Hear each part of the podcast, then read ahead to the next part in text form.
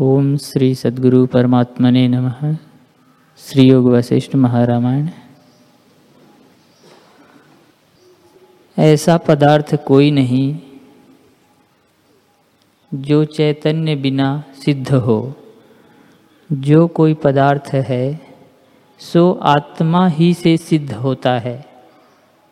हे मुनीश्वर, शरीर रूपी सुंदर वृक्ष की बड़ी ऊँची डाले हैं। परंतु चैतन्य रूपी मंजरी बिना वह नहीं सोता।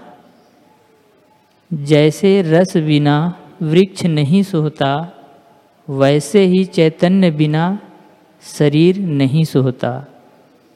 बढ़ना, घटना आदि जो विकार है, वे एक आत्मा से ही सिद्ध होते हैं। यह सब जगत चैतन्य रूप है। और चैतन्य मात्र ही अपने आप में स्थित है। इतना कह वशिष्ठ जी बोले, हे राम जी, जब इस प्रकार अमृत रूपी वाणी से त्रिनेत्र ने मुझसे कहा, तब मैंने नम्रता से पूछा, हे देव जब सब जगत चैतन्य व्यापक रूप देव है और चैतन्य ही बड़े विस्तार को प्राप्त हुआ है, तब यह प्रथम चेतन था। अब यह चेतनता से रहित है। इस कल्पना का सब लोगों में प्रत्यक्ष अनुभव कैसे होता है? ईश्वर बोले हे ब्रह्मवेताओं में श्रेष्ठ, यह महाप्रश्न तुमने किया है। इसका उत्तर सुनो। इस शरीर में दो चेतन स्थित हैं। एक चैतन्योमुख मुखत्व रूप है और दूसरा निर्विकल्प आत्मा है। जो चेतन चैतन्योमुखत्व दृश्य से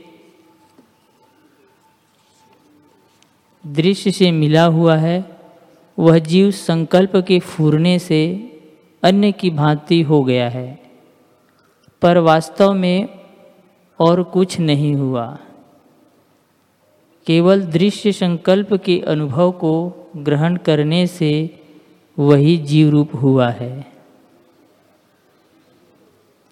वैसे ही चैतन्योमुखत्व से अनुभव रूपी जीव रूप अनुभव रूपी जीव रूप हो जाता है, परंतु चैतन्य स्वरूप का त्याग नहीं करता।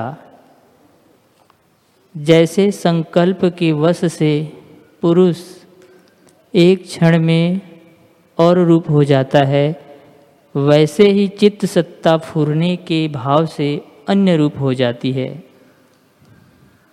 हे मुनीश्वर, आदि में चित्त का स्पंदन चित्त कला में हुआ है। तब शब्द के चेतने से आकाश हुआ।